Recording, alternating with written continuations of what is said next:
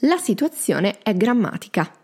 Prendo a prestito il titolo del libro di Andrea De Benedetti, uscito recentemente per Inaudi, semplicemente perché mi sembrava piuttosto adatto alla puntata di oggi. Infatti, oggetto dell'episodio sono proprio i tanto temuti errori grammaticali. Perché li commettiamo e soprattutto quanto è salata la multa da pagare? Stai ascoltando La Lingua Acciuta, un podcast sulle meraviglie e le stranezze della comunicazione linguistica scritto da Elenia Zodiaco e sponsorizzato da Babbel, l'app per l'apprendimento delle lingue straniere. Prima di iniziare eh, mi è sorto un dubbio. Perché si usa l'aggettivo salato per indicare un conto molto alto da pagare? La risposta, come sempre, ce la fornisce Google. Grazie Google. L'etimologia infatti si rifà all'antica Roma dove i soldati delle legioni eh, venivano pagati in sale, all'epoca bene preziosissimo.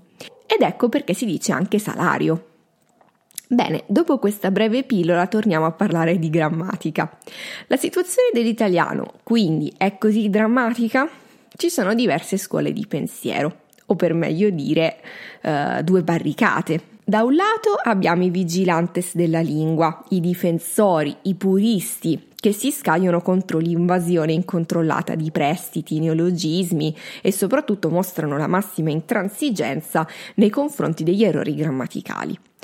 Dall'altro lato i possibilisti, che non sono degli anarchici, non tifano per un'assenza totale di regole, ma che si mostrano, diciamo, più comprensibili.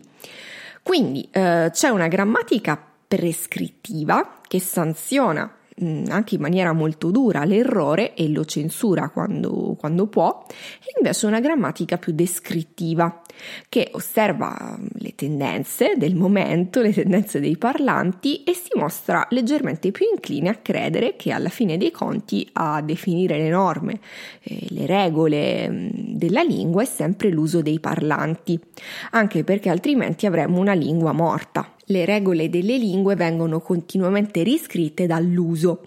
Chi ha studiato linguistica all'università sa che tornava come un mantra eh, l'espressione vince l'uso, perché in effetti a meno di eh, eccezioni veramente brutte, eh, effettivamente è stato sempre così nella storia della lingua se pensate ai termini che si sono imposti, um, sono tutti sono tutte cose che all'inizio sembravano uh, degli obbrobri, dei, degli orrori grammaticali alle persone che non ci erano abituate, poi piano piano con il passare degli anni si sono effettivamente imposti, quindi uh, come sempre dobbiamo ammetterlo, vince l'uso. Comunque, eh, da parte nostra, la cosa curiosa e che sarà anche oggetto di questa puntata è capire da dove nascono questi errori. Quindi non fare i pedanti sentendoci migliori perché ne commettiamo di meno. Gli strafalcioni sono tutti frutto di ignoranza oppure certe devianze dalla norma grammaticale indicano mh, mm, forse e dico forse, delle regole che sono ormai obsolete e che non funzionano più. Ne parliamo insieme oggi.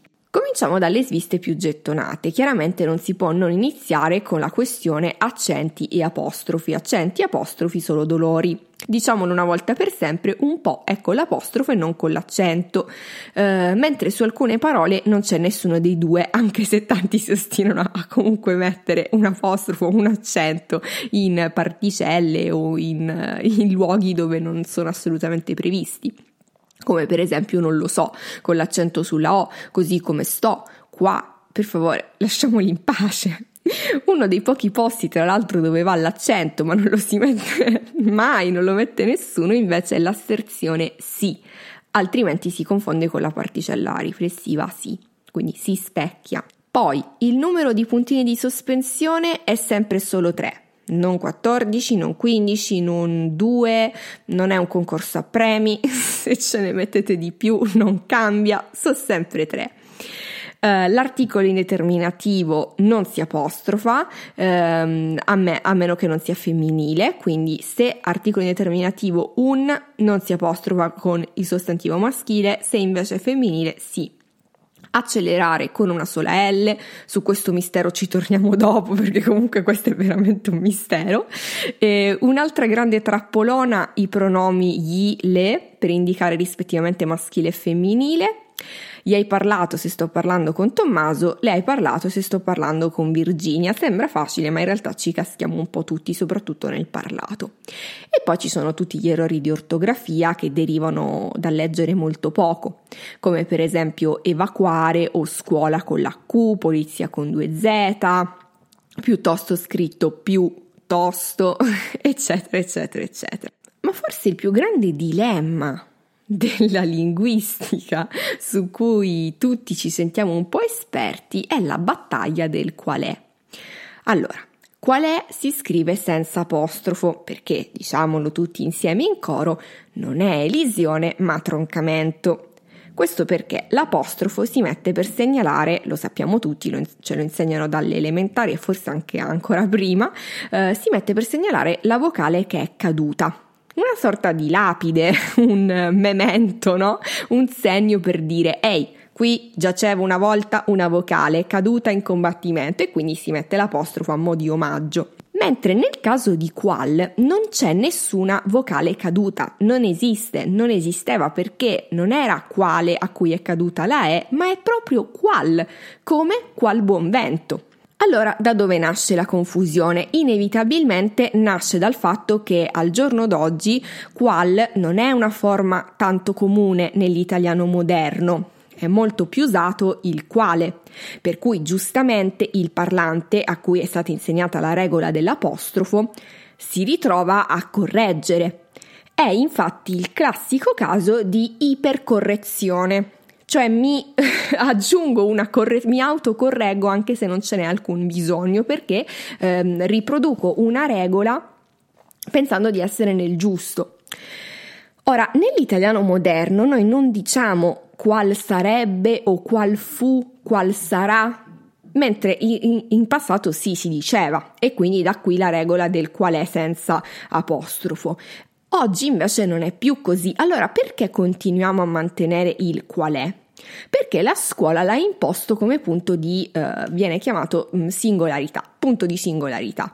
Cioè ci siamo fissati su una regola ortografica che è più una questione stilistica che di sostanza, perché voglio dire è una regola decisamente sopravvalutata. Questo non significa che si debba smettere di usarla, ma che se si sbaglia non bisogna farne un caso di Stato, perché eh, detta fra noi sono più sensati i motivi per cui si mette l'apostrofo, appunto la regoletta della grammatica sulle vocali cadute, che quelle per cui non si mette.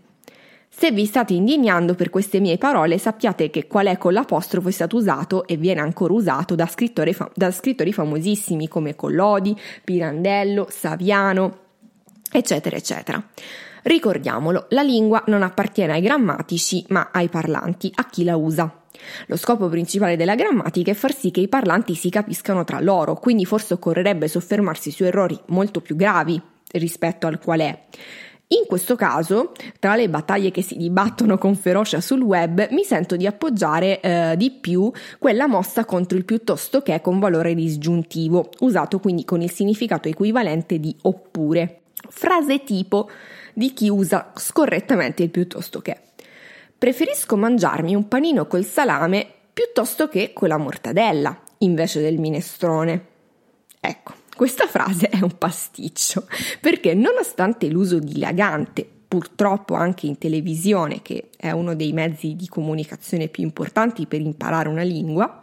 Uh, quindi l'uso dilegante, scusatemi, del piuttosto che disgiuntivo, c'è ancora qualcuno che uh, ne conosce il vero significato. Come per esempio noi poveretti che ci, che ci ostiniamo a, a cercare di batterci contro questo mulino a vento. Ora, chi conosce il significato vero del piuttosto che leggendo questa frase si troverà a dir poco confuso, perché piuttosto che vuol dire esattamente il contrario di oppure. Quindi un conto è mettere l'apostrofo sul qual è che non cambia assolutamente nulla per il significato, un altro invece è proprio cannare del tutto il, la comprensione di, di, un, di un termine. Cioè si è utilizzato e si utilizza tuttora credendo di aggiungere una particella elegante al discorso, cioè al posto di dire oppure dico piuttosto che perché è più elegante, più, è più, ha, più, ha più stile. No, è un errore da penna rossa uh, andiamo a Milano in treno piuttosto che in aereo, significa che andiamo a Milano in treno, in aereo non ci voglio andare. Quindi capirete bene che se invece piuttosto che è usato al contrario come oppure, la frase cambia completamente di senso perché significa, cioè se io dico andiamo a Milano in treno o andiamo a Milano in aereo significa o o, ok? Cioè due alternative Possi- entrambe possibili. Se io dico andiamo a Milano in treno piuttosto che in aereo, significa che io a Milano non ci voglio andare in aereo, ma ci voglio andare in treno. È chiaro? Ecco, siccome la lingua, per quanto ambigua, deve anche avere una chiarezza necessaria per farsi intendere dagli interlocutori, direi che in questo caso, se proprio vogliamo fare i puntigliosi eh, a livello grammaticale, è meglio prendersela con i piuttosto che, invece che con i quale apostrofati, che sono innocui dal punto di vista della comprensione. Eh, a questo proposito però voglio anche eh, citarvi Antonio Gramsci, che nei suoi quaderni dal carcere scriveva In ogni linguaggio esiste di fatto, eh, anche se non scritta, una grammatica normativa costituita dal controllo reciproco, dall'insegnamento reciproco, dalla censura reciproca. Cioè Antonio Gramsci dice che ci sono delle regole, anche se non scritte, che eh, diciamo mettono di comune accordo i parlanti per far sì che ci sia un controllo reciproco una censura reciproca sugli usi sbagliati o sugli usi ambigui della lingua, in modo tale che, perché l'obiettivo comune è quello appunto di intendersi tutti. A proposito di questo, ribadiamo una nozione fondamentale. La lingua presenta una varietà infinita di usi, in funzione eh, dei bisogni espressivi di chi la parla. Un uso può quindi risultare errato in diversi casi. Prima di tutto, se viola la funzione comunicativa, in quanto negazione di quella che è forse la funzione fondamentale della lingua, cioè comunicare con gli altri.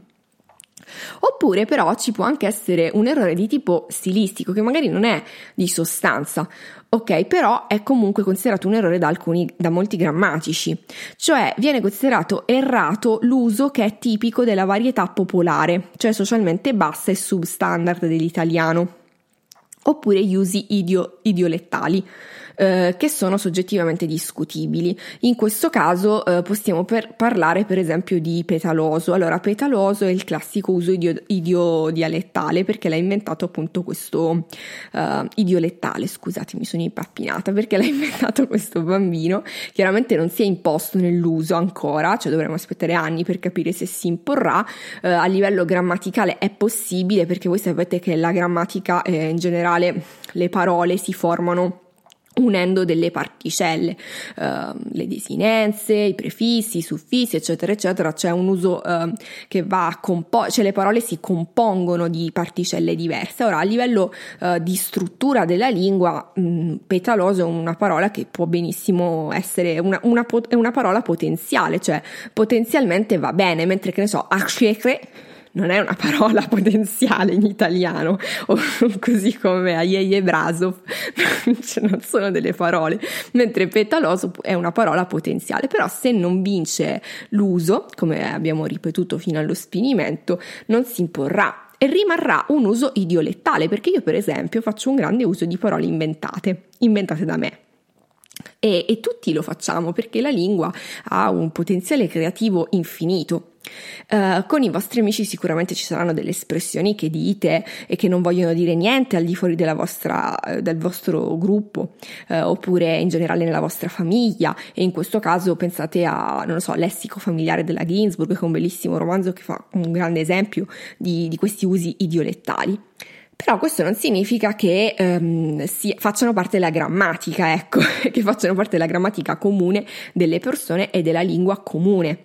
Uh, per cui quando parliamo di errore, ricordatevi che uh, istituzionalmente sono considerati errori anche gli usi creativi uh, della lingua um, a livello formale. Quindi anche un poeta se inventa un termine, magari grammaticalmente non è accettato, cioè considerato un errore, però bisogna riflettere cosa sempre cosa c'è dietro un errore. è questo diciamo il senso di questa puntata, riflettere sempre sui motivi per cui si fa un errore.